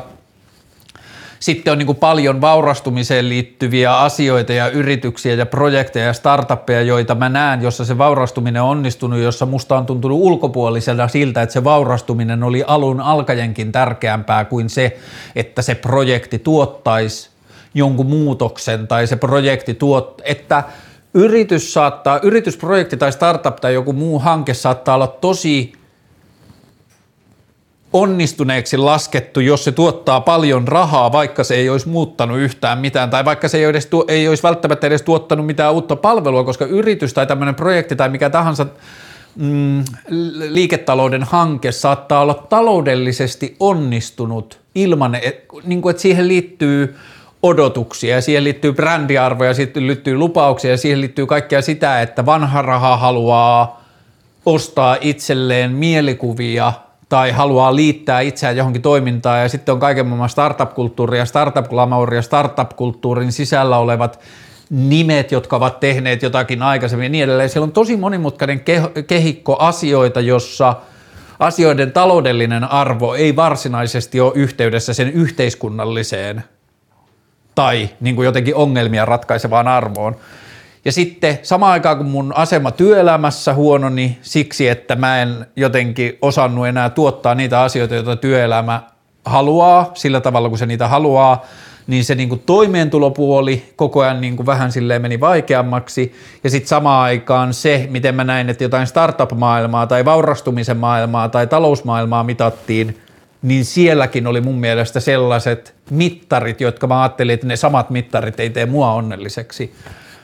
Ja sitten tämä niinku viime kuukaudet on ollut oikeastaan semmoinen niinku rauhoittava laskeutuminen siitä, että on joutunut vähän niinku pikkuhiljaa ja yksi kerrallaan käymään semmoisia asioita läpi, että mä lapsena joskus haaveilin, että mä isona ostan jonkun tämän auton tai että mä haluan joskus asua tällaisessa talossa tai – mä haluan näyttää jollekin ympäristölle tai muille ihmisille, että mä oon menestynyt niin paljon, että mä voin ajaa jollakin tällaisella autolla. Tai niin kuin mitä ikinä asioita, jotka ei ole edes kaikki tiedostamattomia tai me ei edes olla kaikesta niistä samaa mieltä niin kuin itsemme kanssa, mutta ne on semmoisia asioita, joita me ollaan opittu koulussa ja koulun pihoilla ja ystäväporukoissa ja nuorten perheiden vanhempina ja sosiaalisissa kehikoissa ja odotuksissa ja lehdissä ja sosiaalisessa mediassa ja joka paikassa meille on rakennettu niitä asioita, miten maailmaa ja menestystä mitataan. Ja sitten kun yhtäkkiä huomaa ajautuneensa niistä kauas, niin sitten pitää niin kuin tosi juurta jaksain käydä sitä maailmaa läpi, että mitkä asiat on mulle tärkeitä ja mistä mä luovun ja mitä mä en enää haaveile ja mitkä ei kuulu mulle. Tai jos mä ajattelen maailmaa tällä tavalla, niin mun on – turhaa odottaa tällaisia asioita tai mun kannattaa löytää onni tai riemu tai joku onnistumisen tunne jostain muualta ja niin edelleen. Ja se on ollut tosi kiinnostava kehikko, jossa myös joutuu vähän niin kuin silleen miettimään omaa paikkaansa yhteiskunnassa uudelleen. Ja se on ehkä se tilanne, missä mä oon nyt, ennen kuin mä olin laittanut Instagramiin, että kysymyksiä vlogiin – niin mä olin kirjoittanut muutama päivä aikaisemmin, että seuraavan kerran kun teet vlogia, puhuu sellaisesta asiasta, että sä et tiedä, mitä sä haluat tehdä. Ja mitä mä tarkoitan sillä on se, että mulla on nyt tällä hetkellä tosi niin kuin paperilla onnellinen elämäntilanne. Kaksi ja puoli vuotta sitten mä olin tosi tosi pahoissa, ei puolitoista vuotta sitten mä olin tosi pahoissa taloudellisissa vaikeuksissa. Mä en tiennyt millä mä maksan mun vuokran ja Mä en tiennyt, millä mä maksan mun verovelat ja mä en tiennyt, millä mä maksan mun perinnässä olevat laskut ja mä en tiennyt, millä mä maksan velat mun ystäville ja millä mä maksan seuraavat yrityksen nämä kulut ja nämä kulut ja bla bla bla. Ja mulla oli tosi monimutkainen ja vaikea tilanne. Ja sitten mä pääsin myymään mun aikaisempaa kotia, jonka mä olin rakentanut mun ex-vaimon kanssa, niin mä sain myytyä siitä omaa osuuttanut eteenpäin. Mä sain ensimmäiset pahimmat tulipalot sammutettua ja sitten mä sain asiakkaan, joka on ollut nyt mulla viimeisen vuoden ajan ja sitten mä sain niin kuin arkitaloutta tasotettua. Ja nyt mä oon semmoisessa tilanteessa, että vaikka mulla on vielä jotain pieniä velkoja ja pieniä asioita, joita mä joudun kikkailemaan raha-asioiden kanssa, niin mä voin kuitenkin sanoa, että ne mun huolet on pois, se mun hätä ja paniikki ja ahdistus ja – itsetunnon nakertaminen, rahaan liittyen ja kaikki muu, toi on pois. Ja mulla on yhtäkkiä riittävästi töitä, jossa mä tiedän, että mun asiakas saa tarpeeksi hyötyä siitä, että se on tyytyväinen siihen työhön, mitä mä teen. Ja se maksaa mielellään mulle sen korvauksen siitä, mitä se maksaa. Ja sillä korvauksella mä saan maksettua mun vuokraa ja mä saan ostettua mun ruuat ja mä voin ehkä ostaa joskus jotkut juoksulenkkarit ja niin edelleen. Niin se rahahuoli on niin poistettu – ja siihen rahahuoleen liittyy miljoonia muita huolia ja se koko maailma tuntuu tietyllä tavalla yhdeltä huolelta. Ja nyt mä oon tilanteessa, jossa me, joo, täytyy muistaa, että me ollaan pandemiassa, meillä on niin tosi outo maailmantilanne, me vietetään tällä hetkellä enemmän aikaa sisällä kuin välillä edes tarvis, mutta me ollaan opittu tähän tilanteeseen. Meillä on outo ja ihmeellinen sosiaalinen maailma ja siihen liittyviä kummallisuuksia – monet meidän tavalliset esimerkiksi sosiaalisuuden muodot, niin kuin esimerkiksi mun tapauksessa mulle tärkein sosiaalisen, sosiaalisen toiminnan muoto on ollut niin kuin satunnaiset kohtaamiset, että mä oon voinut vaan lähteä ba, niin kuin ravintolan terassille tai baariin tai puistoon tai pyöräilemään tai muuta ja luottaa siihen, että mä törmään jossakin ihmisiin, jonka mä tiedän jollakin tavalla ja sitten siitä tulee mulle sosiaalinen kohtaaminen. Korona on vienyt sitä tosi paljon. Sitten niin, mulla on tällä hetkellä riittävästi töitä, että mulla on tasainen toimeentulo, mutta se riittävästi töitä tarkoittaa mun tapauksessa aika vähän tunteja viikossa. Siitä seuraa se, samaan aikaan mä teen tätä keskusteluohjelmaa, joka tuottaa mulle tosi paljon riemua ja merkitystä ja roolia ja kaikkea, ja mä pääsen haastattelemaan ihmisiä, joita mä haluan haastatella, mä pääsen näissä blogeissa puhumaan ihmi, niin kuin asioista, joista mä haluaisin, että yhteiskunnassa puhuttaisiin. Tämä tuottaa mulle paljon merkitystä ja niin kuin paljon sellaista, mistä mä olin haaveillut etukäteen. Mutta nyt mä oon siinä tilanteessa, että mä oon vähän niin kuin elämäntilanteessa, josta mä oon pitkään haaveillut, ja ne seikat, joista mä oon päässyt eroon, on ollut mulle niin kuin itselle tekosyitä sille, että mä en saa asioita aikaiseksi. Nyt mä saan riittävästi asioita aikaiseksi, mulla on töitä, joista mä saan rahaa ja mulla on keskusteluohjelma, josta mä saan merkitystä, mutta mulla on valtavasti resursseja käyttämättä. Mulla on tosi paljon päivissä tunteja, mä katson ihan vitusti YouTubea, mä vietän tosi paljon ihan liikaa aikaa, aikaa yksin omassa kodissani makaamassa sohvalla – ja mä en halua väheksyä sitä aikaa. Mä uskon, että joutilaisuus on tärkein ja paras instrumentti, mitä ihmisellä on. Mulla on vaan nyt ehkä tällä hetkellä vähän yliannostus siitä. Mä oon tehnyt sitä, joo, mä oon jollakin tasolla tehnyt sitä jo monta vuotta. Mun yritystoiminta on ollut pitkään sellaista, että mun työtunnit ei ole ollut kovin isoja. Sitten mulla oli se jakso, jolloin mä olin lamaantunut suhteessa yhteiskuntaan, niin kuin talousasiat oli päin prinkkalaa, plus mä en tiennyt, missä mun paikka ammattilaisena on, mitä mä teen työkseni. Silloin mulla oli hirveästi tyhjää aikaa. Sitten tuli korona, me kaikki oltiin vaan neljän seinän sisällä, tuli hirveästi yksinoloaikaa. Ja nyt mulla on ollut niin paljon yksinoloaikaa, että se niin kuin alkaa kääntymään negatiiviseksi asiaksi ja se on semmoista niin kuin turhautumista. Ja nyt mä oon vähän niin kuin yrittänyt rauhoittaa itseäni sillä, että hei, että se, että ei tiedä mitä tekee, on ihan ok ja hyväkin vaihe ihmisen elämässä, että se on tärkeä vaihe ihmiselle. Mutta nyt se niinku sisäinen turhautuminen, vaikka mä tiedän sen, että se, että ei tiedä mitä tekee, on hyvä asia, niin kuin mä osaan osittain nauttiakin siitä, mutta että se turhautuminen – ja joku syyllisyyden tunne ja ehkä joku semmoinen niin resurssien hukkaa heittäminen kalvaa nyt mua tällä hetkellä tosi paljon. Ja yksi asia, josta mä tulen puhumaan lisää ja enemmän luultavasti sille asialle omistetussa jaksossa, mutta mä niin kuin haaveilen sellaisesta, että mä rupean synnyttämään tämän keskusteluohjelman ympärille tai jotenkin siitä kum, ei edes ehkä sen ympärille tai siitä kummuten, mutta mä, alan, niin kuin, mä haluan alkaa tutkiin semmoista mahdollisuutta noista niin kuin, Discord-servereistä ja niin tuollaisista uudenlaisista verkkoyhteisöllisyysalustoissa, joissa voidaan yhdessä ratkaista monimutkaisia ongelmia tai kokeilla tai tutkia monimutkaisia projekteja tai asioita tai ilmiöitä ja tehdä jotakin tällaisia niin kuin asioita, niin mulla on tähän liittyen asioita uusien taitojen oppimiseen ja yhdessä oppimiseen ja asioiden selvittämiseen ja kokeilujen tekemiseen ja muuta. Niin tämä on semmoinen asia, joka inspiroi mua tosi paljon – jossa voisi olla sitä merkityksellisyyttä, mitä mä kaipaan, mutta että se on tällä hetkellä vain hypoteettista mun mielessä ja ne niin kuin, tutkimukset tai niin kuin, kokeilut sen merkityksellisyydestä on vasta niin kuin pikkuhiljaa alkamassa.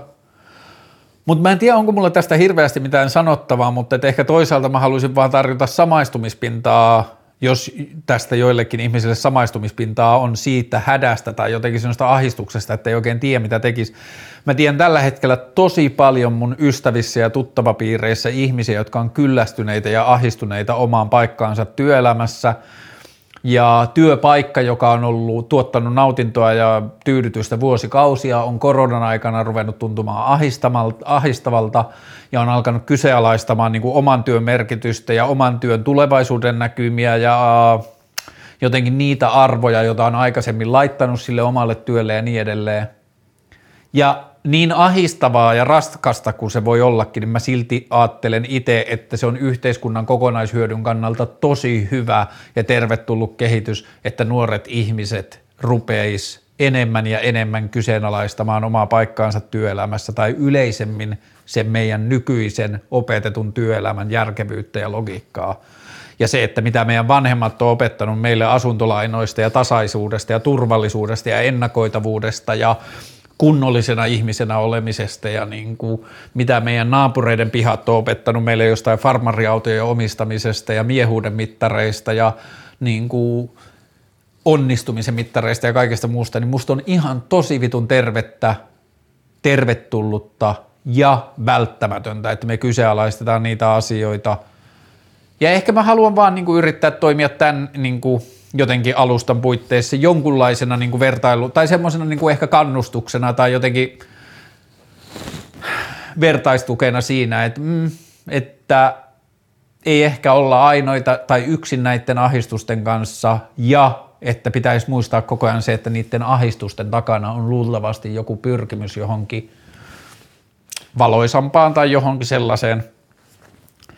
et mulla on nyt sellainen vähän niin kuin elämäntilanne, että musta tuntuu, että mun on tosi hankala perustella itseälleni yhtään mitään, jos se mä ajattelen, että se on kokonaiskuvan kannalta hyödyllinen. Mun ystävä kertoi, että Aleksi Valavuori, jolla on muutenkin ollut nyt ihan vitun tehokas meininki internetissä, ei siitä ehkä sen, sen enempää, mutta Aleksi Valavuori oli kysynyt omilta seuraajiltaan Twitterissä, että kuinka moni teistä –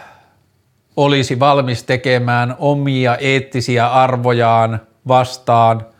olevaa työtä, jos siitä työstä saisi 15 000 euroa kuussa palkkaa, Niin Aleksi Valavuoren seuraajista joku 80 plus 83 tai 82 tai mitä liian prosenttia oli sanonut, että he olisivat valmiita tekemään omia eettisiä arvoja vastaan sotivaa työtä hintaan 15 000 euroa kuussa. Mä haluan uskoa, ja mä en tiedä, olisi kiva myös ehkä tehdä kalluppia. Ehkä mun pitäisi tehdä oma kalluppi. Joo, hei, mä teen oman kallupin Instagramiin ja katsotaan mikä se prosentti siellä on. Mun pitää etsiä se valavuora alkuperäinen kysymysmuoto. Mutta mm, Mä en usko, että se on yhteiskunnassa noin laaja, mutta mä uskon, että se voi olla silti aika korkea. Ja mä toivon, että nämä ihmisten ahdistukset omasta työpaikasta ja ihmisten ahdistukset paikassa, niin kuin maailmassa olemisesta yleensä ja merkityksestä ja osallistuvista ja kaikesta muusta, niin mä toivoisin, että se on kulttuurin ravistelua irti tollasesta asiasta, että ihan sama mitä mä teen, jos mä saan niin paljon rahaa kuukaudessa, että mun ei tarvitse pelätä, mistä mun vuokra menee. Ja bla bla bla mutta joo, mä myös tiedän, että mä hapuilen näissä asioissa tosi paljon, kun mä yritän puhua just siksi, koska ne on niin, oik- niin kuin outoja ja vaikeita ja isoja ja monimutkaisia ja niin syvään meihin juurrettuja, että niistä on tosi vaikea ja haastava puhua tai edes muodostaa järkeviä ajatuksia, mutta ehkä just siksi mä yritän puhua niistä, että niihin syntyisi jotain järkeä tai niihin voisi niin kuin yrittää syöttää jotain – Ää, mä katson vielä täältä, että olinko mä laittanut mitään. Siinä oli kaikki, mitä mä halusin, eli voidaan mennä Instagram-kysymyksiin.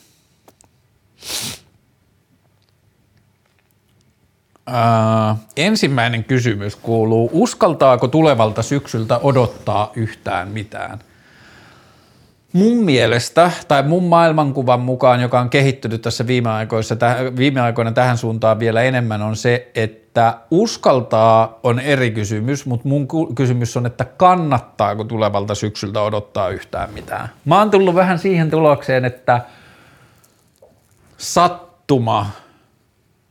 tuottaa koko ajan parempia tuloksia ja mukavempia sosiaalisia kohtaamisia ja ihmeellisempiä asioita ja ihmeellisempiä paikkoja, mihin päätyy ja kaikkea muuta, kuin mitä omalla suunnittelemisellaan pystyisi tekemään. Ja mitä taas niin tulee vaikka johonkin syksyyn, niin uskaltaako odottaa, niin mä kysyn, että kannattaako odottaa.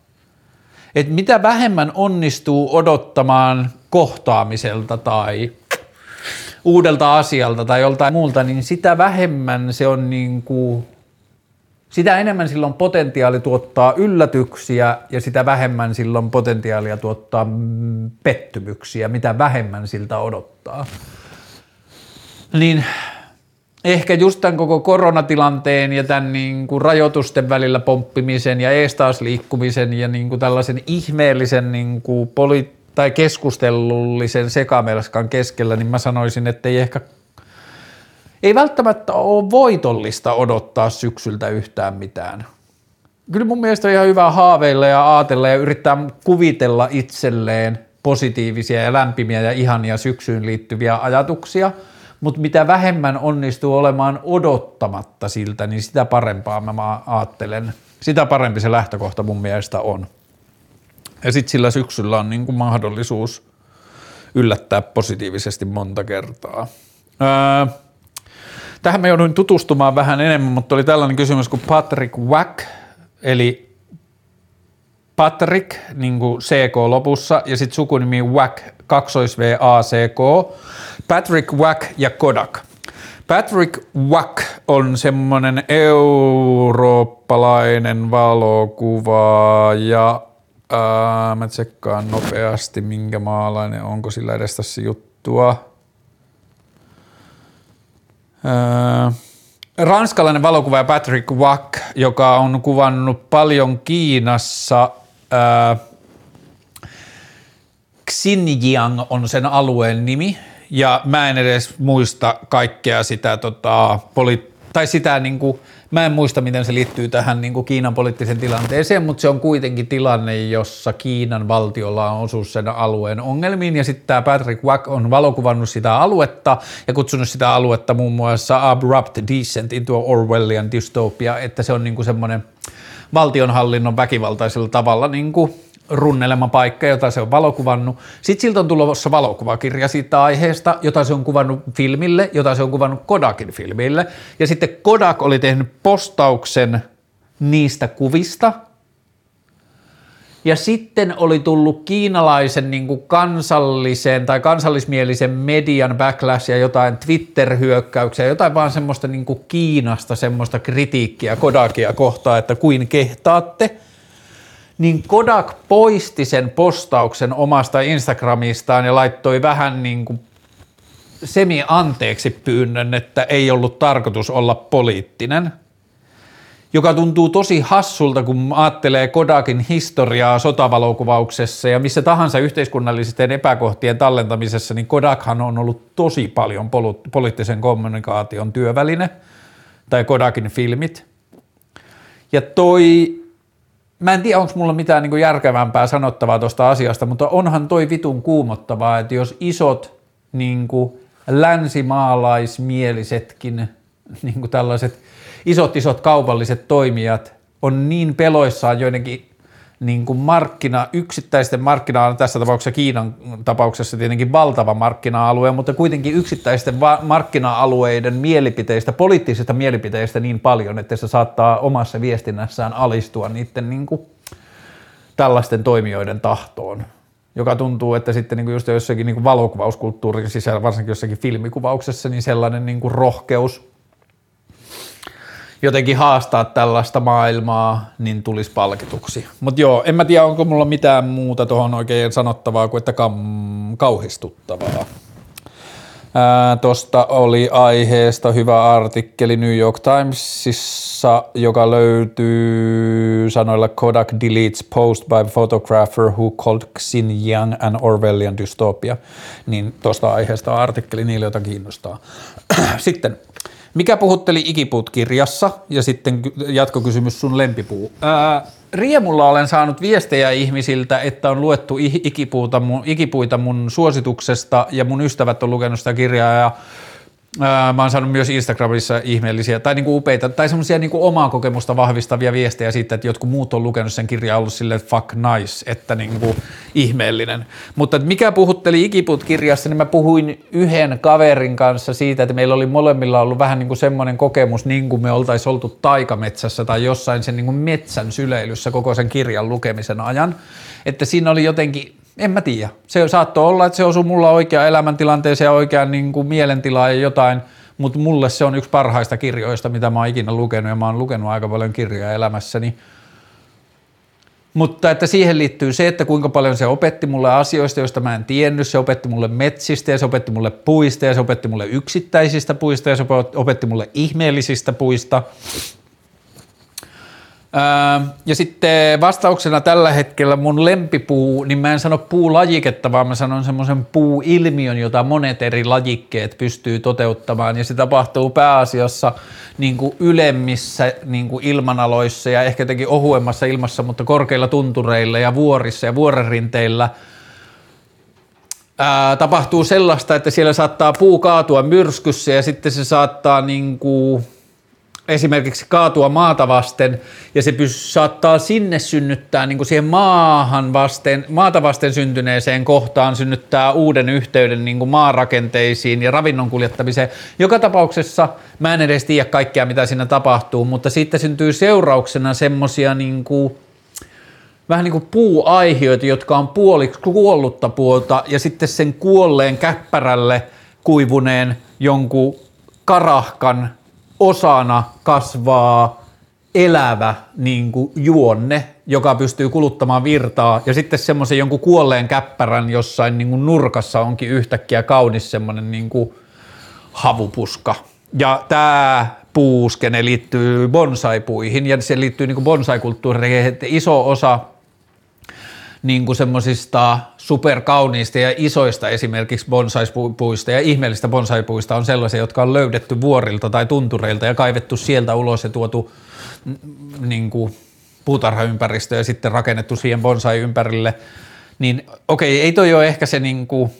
vastaus siihen, että mikä on mun lempipuu, mutta se on tällä hetkellä se puujuttu, joka mua kiinnostaa ja mitä mä haluaisin ehkä lähivuosina kun mä oon kuitenkin oppinut jo jonkun verran vaeltamaan tuntureissa ja sitten mä haluan mennä lähemmäs vuoria, niin se on ehkä vähän mun semmoinen salainen haave, että mä jossain vaiheessa, kun mä tuun jostain reissulta, niin mulla on reppuun sidottuna joku puu, jota mä alan sitten niin kuin nurturoimaan johonkin suuntaan, mutta osaisinko mä sanoa lempipuuta? Mä en sano lempipuuta, mä vaan sanon sen, että se vahvistuu mulle koko ajan, että mun lempiväri on lehtivihreä ja mä en tunnu saavani siitä tarpeekseni. Ää... Sitten oli tällainen mm, at mieluummin työtön, mieluummin työtön, joka on uusi Instagram-tili. Tässä sanotaan mieluummin työtön, jos keksit siitä jotain kommentoitavaa. Mä kävin katsoa sen se oli vähän niin kuin työelämän miituu, siis sillä tavalla, että ihmiset kertoi paskoja kokemuksia työmaailmasta ja niin kuin siitä, että kolme vuotta minimipalkalla tällaisessa duunissa, bla bla bla, tällainen kohtelu, tällainen työilmapiiri, tällainen meininki. Niin äh, hyvä, että puhutaan. Meillä on niin paljon työhön liittyvää sitä, että ei ty- Mä muistan, että mulle on nuorena sanottu sitä, että ei ty- niin kuin, tai mä oon kuullut sellaista keskustelua ja mulle on sanottu, että ei työn tehtävä ole olla kivaa. Että se on niin kuin kiva tai niin kuin silleen, mm,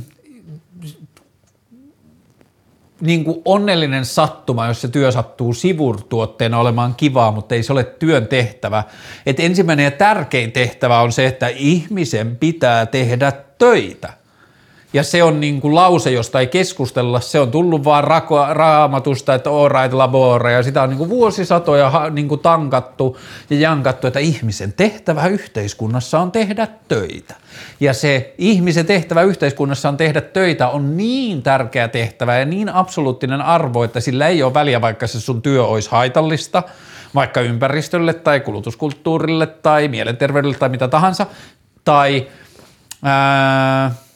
se työ olisi sellaista, että sä vihaat sitä, että se on sulle ahdistava tai jotain muuta, niin nämä asiat, niille ei ole mitään merkitystä, koska ihmisen tehtävä on tehdä töitä ja työn ei pidäkään olla kivaa. Niin sitten se, että joku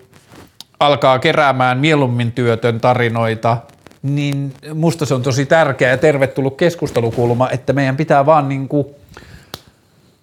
löytää uusia tapoja kyseenalaistaa sitä niin kuin työn absoluuttista ja semmoista niin kuin työn pyhyyttä. Mulla ei ole mitään työtä vastaan, ja mä oon sitä mieltä, että olisi ihanaa, kun meidän työllisyysprosentti olisi sata niin, että kaikki aikuiset ihmiset, jotka siihen kykenee, sais tehdä ajallaan jotain sellaista, josta olisi hyötyä yhteiskunnalle, ja sitten ne sais sitten korvauksen, jolla ne pystyy elämään ja ostamaan lenkkareita, niin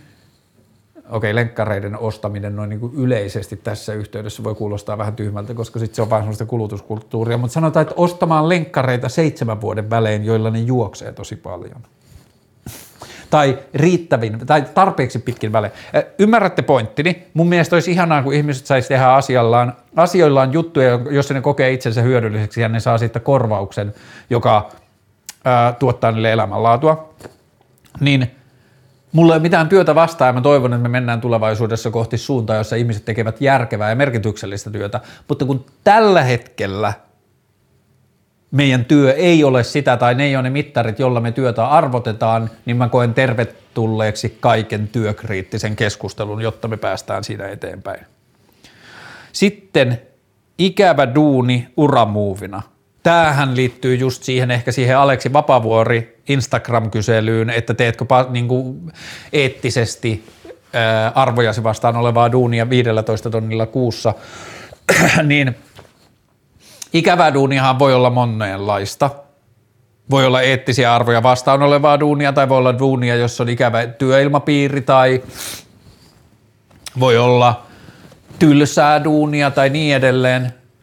Niin mun mielestä noi kaikki on sitten perusteltavissa sillä, että uramuuvina, uramuuvina mihin? Jos se uramuuvi on se, että mä saan parempaa palkkaa ja mä voin tämän duunin kautta päästä parempaan positioon jossain toisessa firmassa tai sen saman firman sisällä ja mä saan parempaa palkkaa, niin jos toi on se uramuuvi, niin sit mä en usko, tai mä en vaan kannusta siihen itse uramuovikäsitteeseen. Mä en usko, että ura, että meitä vaan edeltäville sukupolville tai varmasti munkin sukupolvelle tosi paljon – niin ura on joku asia, jossa sä meet eteenpäin ja saat parempaa palkkaa ja sä kehityt, sun ää, asema työelämässä kehittyy ja jos sä onnistut siinä, niin se on ura. Ja se kysymys, onko sitten hyötyä yhteiskunnalle tai onko se haitallista tai jotain muuta, se on irrelevantti, koska sun tehtävä yksilönä on pärjätä kilpailussa, mutta myös lisäksi niin kuin inhimillisemmästä näkökulmasta turvata sun perheen toimeentuloa ja turvata sun asuntolainan maksuvarmuus ja tarjota sun e, niin kuin perheelle ja sun läheisille ihana koti ja vaatteet ja ruokaa ja bla bla bla, niin se ura on niin kuin osoitettu itseisarvolliseksi viime vuosikymmeninä ja sitten sen uran, niin kuin, uran eteen ollaan valmiita tekemään monenlaisia muuveja. Mutta kun mä en taas ehkä osta sitä uran ajatusta, niin sit mä en myöskään osta ikävien duunien tekemistä uran vuoksi. Ehkä make sense. Sitten, mikä nuotti sun seinällä on? Öö, mun seinällä on, näkyy siis YouTube-kamerassa, niin on Erik Satien Gymnopedie kolmosen nuotit. Ne on jostain vanhasta Acne Paperista leikattu. Ja sitten mä siivosin tätä mun olohuonetta – ja poistin täältä kuvia ja kaikkea semmoista niin kuin lippulappua, mutta ton mä halusin jättää, koska sitten se, niin kuin, sen kattominen aina vähän niin kuin alkaa, tai aina kun mä reagoin siihen tai huomaan sen, niin sitten se alkaa niin kuin se teos vähän niin kuin soimaan mun päässä. Ää, Mikä vointi, miten juoksuhommat lähteneet käyntiin tauon jälkeen? Tota, vointi on ihan hyvä, mutta – koronasta on edelleen jäljellä tosi pahasti alentunut hajuaisti, joka on, mitähän mä uskaltaisin sanoa, että mulla on ehkä 30 prosenttinen hajuaisti nyt. Sen seurauksena makuaistista puuttuu iso osa ja sitten mun keho ei vaan oo, tietenkin siinä tuli korona niin sairastamisen ajat ja muut, että mä en oikein tehnyt mitään, mutta nyt mä oon kolme viikkoa suunnilleen koronan sairastamisen jälkeen juossut semmoista 2-4 kertaa viikossa ja mä hikoilen ihan tosi paljon ja mä hengästyn huomattavasti helpommin kuin aikaisemmin ja sitten mä kävin tällä viikolla pitkästä pitkästä aikaa myös kiipeilyhallilla ja on tiedostettava, että mä en ole myöskään tehnyt mitään lihas kuntoasioita monen moneen kuukauteen käynyt kiipeilemässä, mutta nyt kun mä kävin koronan jälkeen kiipeilemässä, niin mun keho siis väsyy ihan tosi pahasti ihan muutaman reitin jälkeen. Että kyllä siitä koronasta selkeästi on niin kuin asioita ja sitten pitää vaan pitää, pitää pää kylmänä ja hitaasti haeta, hakea sitä niin kuin kuntoa jotenkin takaisin ja niin kuin olla tosi kärsivällinen ja armollinen sen kanssa. Ja sitten kun se on välillä vaikeaa, että kun mäkin juoksin keväällä niin tosi paljon ja aika lujaakin jo, niin sitten mun aivot edelleen luulee, että ne osaa juosta niin lujaa ja niin pitkään, niin sitten se on semmoista niin kuin – aivojen presettejä vastaan sotimista, että ei, ei kun hitaammin ja ei, ei että niin kuin lyhyempi matka on ok ja niin edelleen. Olisi ollut toissapäivänä, kun mä kävin lenkillä ja juoksin joku kahdeksan kilometriä, melkein kahdeksan kilometriä, niin se oli ensimmäinen lenkki koronan jälkeen, kun mun ei tehnyt kovasti mieli keskeyttää sitä kesken lenkkiä, että se olo on mennyt aikaisemmin niin mukavaksi. Nytkin mä olin ihan tosi hikinen ja tosi hengästynyt, mutta se pysyy silti siellä, että niin kuin sellaisessa, joo joo, kyllä tämä menee niin kuin haarukassa. Joutenolosta, ehkä mä puhuinkin siitä jo jotain, mutta että niin kuin se on myös semmoinen asia, jota mä en kyllästy toistelemaan, että joutilaisuus on sekä ihmisen mielelle et, ja hyvinvoinnille että aikaansaamiselle ja uusien asioiden keksimiselle ihan – huomattavasti huomattavasti tärkeämpää kuin mitä yhteiskunta meille siitä opettaa. Ja sitten esimerkiksi niin kuin liittyen vaikka just siihen, että jos se työpaikka ahdistaa tai työ, mitä tekee, ahdistaa, niin musta tuntuu, että ihmiset odottaa liikaa tuloksia itseltään sille, että mitä ne haluaisi tehdä tai minne, mitä ne haluaisi tehdä seuraavaksi – yrittäjän ratkaista sitä samalla, kun ne tekee sitä töitä. Ja mä uskon, että semmoisten uusien näke, näkökulmien ja ratkaisujen löytyminen vaatii sitä joutenoloa, että sun aivot ei ole koko ajan ratkaisemassa jotakin muuta ja samalla pitäisi yrittää ratkaista sitten sellaista. Että mitä mä oon sanonut mun ystäville, jota ahistaa oma työ ja ne haluaisi lopa, ottaa loparit tai ne haluaisi löytää jotain muuta. Ei välttämättä ottaa lopareita, vaan ne haluaisi keksiä jotain muuta – niin niille mä oon kaikille sanonut, että yritä saada säästettyä itsellesi kol- vaikka esimerkiksi kolmen kuukauden toimeentuloa vastaava puskuri ja ota sit loparit. Että vasta sitten kun sulla on loparit, niin sulla on oikeasti se todellinen maailma keksiä sitä, että mitä sä haluat tehdä. Mutta joo, joutenolo kannustan ja pidän tärkeänä, vaikka ehkä tällä hetkellä itse kärsin siitä enemmän kuin saan tällä hetkellä. Räjähdysherkkä yhteiskunnan tila. Tämä on mun mielestä hyvä kysymys, koska tähän, tämän kysymyksen esittämiseen on niin kuin mun mielestä hyviä perusteita tällä hetkellä. Mutta samaan aikaan mä ainakin itseäni haastan koko ajan kyseenalaistamaan, että onko tilanne oikeasti räjähdysherkkä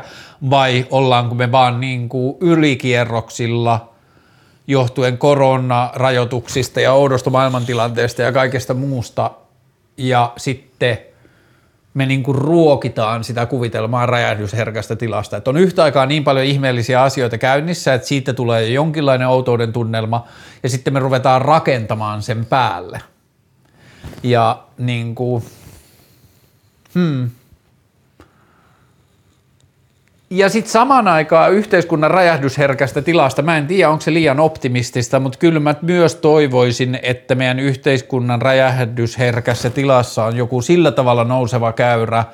että meidän joku räjähdysherkkyys liittyisi siihen ihmisen havahtumiseen siitä, että tässä meidän toiminnassa tällä hetkellä ei ehkä ole hirveästi järkeä että kun markkinatalous ja markkinavoimat on saanut määrittää työelämän ja niin kuin sen, millä logiikalla maailma toimii, ja sitten musta tuntuu, että me yksilöt aletaan niin kuin vähän kyseenalaistamaan sitä, tai meidän kulttuuri saattaa jopa ruveta kyseenalaistamaan sitä, niin sitten tietyllä tavalla alkaa tapahtua semmoista niin kuin – dinosaurusten karjahtelua, että me pienet ihmiset ollaan ihmeessä ja hätääntyneitä ja ahdistuneita ja me tehdään asioita ja mielenosoituksia ja kannanottoja ja rokotekriittisyyttä ja koko maailma tuntuu kaoottiselta ja me halutaan osallistua ja niin edelleen. Ja sitten samaan aikaan on jotain niin kuin vaikka konservatiivisia, konservatiivisia poliittisia voimia, jotka hätääntyy siitä ja hätääntyy nuorison vapauden kaipuusta ja kaikesta muusta ja sitten ne niin kuin esittää jotain oikeistolaisia kannanottoja siitä, että työehtoja on saatu, niin kuin bla bla, että niin kuin työntekijöiden palkkaaminen on nyt niin vaikeaa, kun nuoriso haluaa tällaisia asioita ja niin edelleen. Että tässä on niin, kuin niin paljon nyt mennyttä ja tulevaa ristiriidassa, että menneisyys ja tulevaisuus on tosi pahassa ristiriidassa ja tämä on sitä, ja niin kuin, että se saattaa näyttää, tai niin kuin, tämä on se mun optimistinen näkökulma, että se saattaa näyttää räjähdysherkältä, mutta mä toivon, että se ei ole. Mä toivon ihan todella radikaaleja muutoksia, mutta mä en toivo räjähdyksiä. Ja sitten mulla on paljon kaveria, jotka sanoo, että ne kaksi ei ole mahdollisia ilman toista, että mulla on paljon kavereita, jotka ei usko, että maailma voi muuttua ilman räjähdyksiä. Ja tässä asiassa mä oon jotenkin optimisti ja mä saatan olla myös naivi, mutta mä ajattelen, että se turhautuminen voi purkautua joillakin muillakin tavoilla kuin, niin kuin väkivaltana tai räjähdyksenä tai semmoisena niin kuin miten se nyt sanoisi, jotenkin tuhoisavan sanavoimana, että mä ehkä itse eniten odotan ja toivon ja haluan taistella sellaisten räjähdysten tai sellaisen niin radikaalin muutosten edessä, että aletaan vaan tekemään uusia juttuja, jotka tekee vanhoille haitallisille toimintatavoille ja valtaville yrityksille ja niin kuin vanhalla tavalla toivoville yrityksille niin kuin liike tekee niin kuin toimintaympäristön haitalliseksi ja tietyllä tavalla ne rupeaa vaan tippumaan niin kuin jotkut dinosaurukset, kun nuoret sukupolvet ja jotkut yhteisölliset toimintamallit ja joku niin kuin uuskommunismi pystyy tekemään niille kilpailua, jossa niillä ei ole mitään mahdollisuutta ää, pärjätä. Niin tämä on se ehkä se, mitä mä toivon räjähdysherkältä yhteiskunnan tilalta, että tulee massairtisanoutumisia ja uusien niin kuin, yritystoimintaa haastavien yritysten – hyökyaaltoja ja jotain uutta yhteiskunnallista toimintaa, joka korvaa jotain taloudellisia toimijoita ja OnlyFans-käyttäjien oma itse pyörittämä OnlyFans ja niin edelleen. Ja ai niin OnlyFansiin liittyen, kun mä tein tällä viikolla sen Iiriksen kanssa sen jakson OnlyFansista ja siinä puhuttiin kyllä paljon muutakin, niin sen meidän jakson jälkeen OnlyFans ilmoitti, että ei ne kielläkään pornoa siellä niiden järjestelmässä, että se oli hauska, että se meni niin kuin hauskaan suuntaan. Sitten, ää, millaisista asioista olet inspiroitunut lähiaikoina? Ehkä vähän murheellista sanoa, mutta mä oon ollut vähän semmoisessa nyt semmoisessa alhossa. Siinä on varmaan ollut vähän masennustakin ja vähän yksinäisyyttä ja – vähän merkityksettömyyden tunnetta ja jotain muuta, niin sitten inspiraatio on ollut vähän tiukassa, mutta mistä mä olisin inspiroitunut? Mä oon taas mennyt jotenkin syvemmälle tiedejuttuihin, tässä siis puhutaan YouTube-ympäristöstä, mutta niin kuin matematiikkaa ja fysiikkaa ja insinööritieteitä, niin mä oon niihin tutustunut aika paljon ja ne tuntuu ruokkivan mun jotenkin jotain semmoista hyvää mieltä aika paljon ja totta ei niin kuin inspiroivan myös niin kuin semmoisia toivoa ja niin kuin ajatuksia tulevaisuudelle ja muuta. Ja hmm. ehkä mä en nyt vastaa tähän enempää, vaan niin kuin, pitääkseni lippua sille, että mä oon nyt ollut vähän niin kuin – ahistunut ja inspiraatio on ollut hukassa, niin mä en mene tähän syvemmälle, vaikka totuus ei ehkä olisikaan näin harmaa. Millainen päivä- ja viikkorytmi sinulla on nykyisin? Ootas, mä laitan tää. Mun päivä- tai viikkorytmi tällä hetkellä on, päivärytmi on about sellainen, että me herään ehkä yhdeksältä, sitten keskivertopäivänä, mulla on tällä hetkellä niin kuin puolitoista asiakasta, että mulla on yksi asiakas, joka on kestänyt vuoden, ja sitten mun toinen asiakas, jonka kanssa niin kuin hapuillaan, että katsotaan mihin se menee, että se ei työllistä vielä ihan niin paljon, mutta keskivertopäivänä mulla on ehkä aamupäivällä, mulla on ehkä yksi palaveri, se on joko puhelinpalaveri tai sitten mä käyn jossain. Tämä tapahtuu ehkä kahdesta kolmeen kertaa viikossa. Sitten mä teen ehkä jotain keskusteluohjelmaan liittyvää vähän aikaa. Mä oon viime aikoina tehnyt sen uutta ilmettä ja mm, tehnyt sen saittiin liittyviä asioita ja muuta. Öö, metsästänyt vieraita, suunnitellut vlogia, tehnyt tätä studiota ja muuta, että se keskusteluohjelma tuo jotain asioita mun arkeen – Mm, melkein keskivertopäivänä mä käyn myös ehkä jossain vaiheessa juoksemassa. Mä käyn juoksemassa ehkä aamulla ennen sitä palaveria tai mä käyn palaveria lounaan välissä tai iltapäivällä tai jotain. Mä lopetan ehkä tietoisesti sillä tavalla työnteon jossakin niin kuin kolmen neljän maissa. Sitä ennen se on saattanut olla jo semmoista, että mä en välttämättä ehkä enää tee niin töitä, mutta mä väitän itselleni niin kuin mä tekisin jotain työhön liittyvää – Hyvänä päivänä mä näen jonkun ystävän, öö, tai että hyvänä päivänä mulla on joku sosiaalinen kanssakäyminen sit illalla, mutta kyllä silti jos ollaan rehellisiä, niin se mun keskivertorutiini niin on se, että mä oon sen yksin sen illan ja aloitan YouTuben katsomisen liian aikaisin ja niin katon iltaa myöten YouTubea. Ja menen joskus vähän ehkä – keskiyön molemmin puolin sänkyyn ja sitten luen vähän aikaa ja sitten mä nukahan. Mm. Ehkä toi ei anna ihan täyttä kuvaa mun arjesta tällä hetkellä, mutta toi on jonkunlainen semmoinen kuin keskiarvo tällä hetkellä.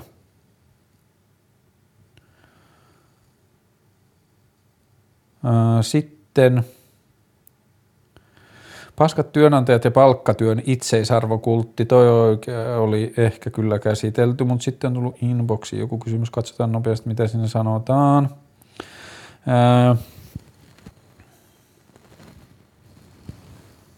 Okei, okay, mä luen tämän kokonaan nyt, vaikka mä edes tiedä täysin mitä tässä sanotaan. Puhuit Flinkkilän, eli siis Iris Flinkkilän kanssa haastattelussa ajatusjumpasta oman OnlyFans-tilin perustamisesta. Siitä rupesin miettimään, että miksi miesten tilejä on niin paljon vähemmän, tai ylipäätänsä kaikessa seksityössä asetelmaan enimmäkseen, että mies on ostaja ja nainen on myyjä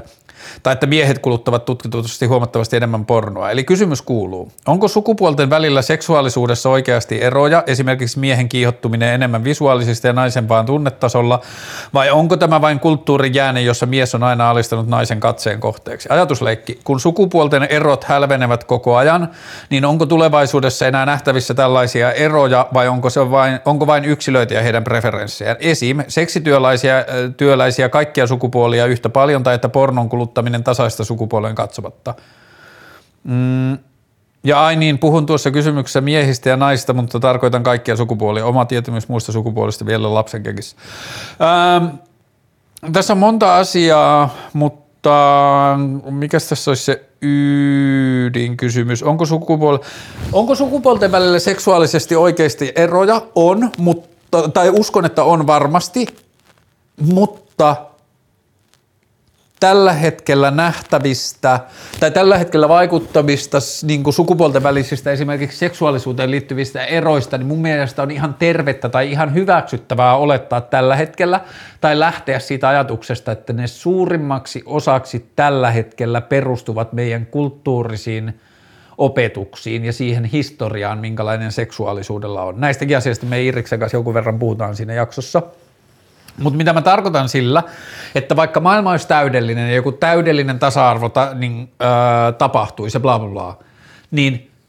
vaikka sellaisen maailman toisella puolella, että olisi tapahtunut joku ihmeellinen juttu, että olisi täydellinen tasa-arvo ja jokainen yksilö kokisi olonsa vapaaksi ja ää, niin kuin se saisi toteuttaa seksuaalisuutta just sellaisella tasolla, tavalla kuin haluaisi. Ja tällaisessa yhteiskunnassa sitten tutkittaisiin ja selviäisi, että 85 prosenttia kaikesta maailman pornosta on miesten kuluttamia. Niin – silti kaikki se taistelu ja kaikki se kritiikki ja kaikki se ravistelu ja kaikki mitä me voidaan tehdä sille, että suku, niin seksuaalisuuteen liittyvät sukupuolen roolit hälvenee ja kaikki muu – niin kaikki se, vaikka toi olisi lopputulema, että miehet edelleen kattoisi enemmän pornoa ja bla bla bla, mitkä ikinä asioita tässä esitettiinkään, niin se taistelu sinne on silti arvokas, koska sitten siellä maailmassa ne miehet, jotka kattoisivat sitä pornoa enemmän, katsoisi siksi, että heitä itseä kiinnostaa, ei siksi, että he ovat miehiä ja se on niin kuin joku kulttuurinen oletus, tai että ne naiset ei katsoisi siksi, että ne kokisi itsensä jotenkin likasiksi tai jotenkin epähaluttaviksi tai jotenkin huoramaisiksi tai mitä ikinä kulttuuri on opettanut niin kuin vaikka naisille, jotka on avoimesti kiinnostuneita seksuaalisuudesta tai jotain muuta, niin se, että jos ne luvut joskus myöhemmin olisi jotain, niin se ei olisi siksi, että naisille olisi opetettu niin, vaan siksi, että naisia ei vaikka kiinnostaisi porno. Mutta ää, mitäs muita ulottuvuuksia tässä kysymyksessä oli?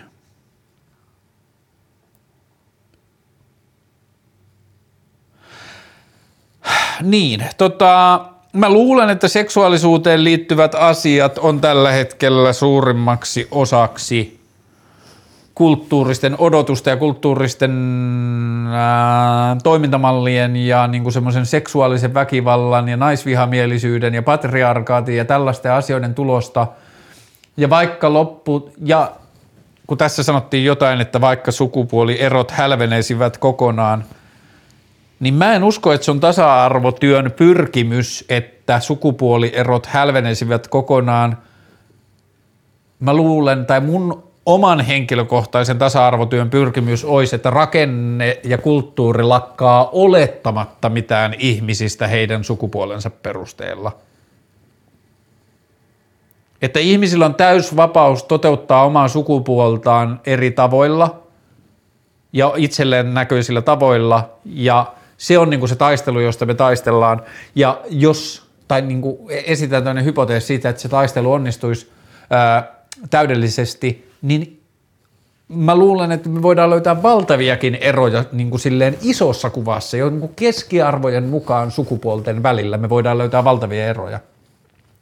mutta me ei voida toimia enää sillä tavalla niin kuin me ollaan tehty vuosisatoja, että ne keskiarvot on joku oletus ihmisestä tai joku lupa suhtautua ihmiseen tietyllä tavalla tai joku lupa vaatia ihmiseltä jotain tietynlaista käytöstä siksi, että se edustaa jotain tiettyä sukupuolta. Niin tämä on niin kuin se taistelu. Ja nytten viime vuosi, vuodet ja varmasti vielä jonkun aikaa tulevatkin vuodet me ollaan jouduttu osoittamaan niitä – epäkohtia. Me ollaan osettu, jouduttu osoittamaan niitä haitalliseksi muodostuneita sukupuolirooleja, kulttuurimalleja, odotuksia ja väkivaltaa ja kaikkea sitä, niin me ollaan jouduttu tarttumaan kaikkiin niihin tekijöihin ja esittämään esimerkkejä ja kaikkea muuta, joista monet asiat voi olla, että ei ne ole niin kuin välttämättä, että luonnollinen maailmanjärjestys tai joku vapaa maailmanjärjestys saattaa ajautua samankaltaisiin tilanteisiin, mutta ne perustuu ihmisten tahtoon, ei siihen, että kulttuuri on sitä vaatinut niiden ympäriltä. Ja tämä on niinku siisti juttu, jota mä oon nyt huomannut jotenkin omien lasten ja niiden ympäristön ja omien lasten keskustelutavan,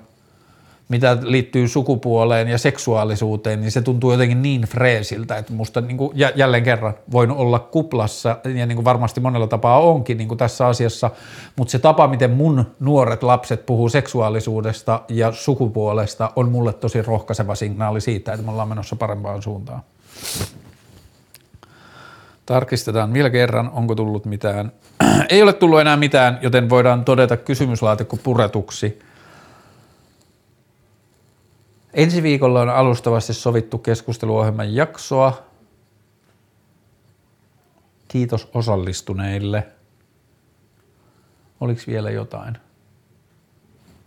Jos on jotain tärkeää, niin muistan myöhemmin. Ah, mun pitää tehdä Instagramiin se kysely siitä kuukausipalkasta. Tai siitä, että kuka valmis tekemään epä- tai itselleen eettisessä ristiriidassa olevaa duunia tällaista kuukausipalkkaa vasta. Hyvä. Kiitos ja palataan ja valoa syksyyn ja kauniita unelmia ja realistisia odotuksia syksyyn liittyen. Hyvä. Kiitos. Moi.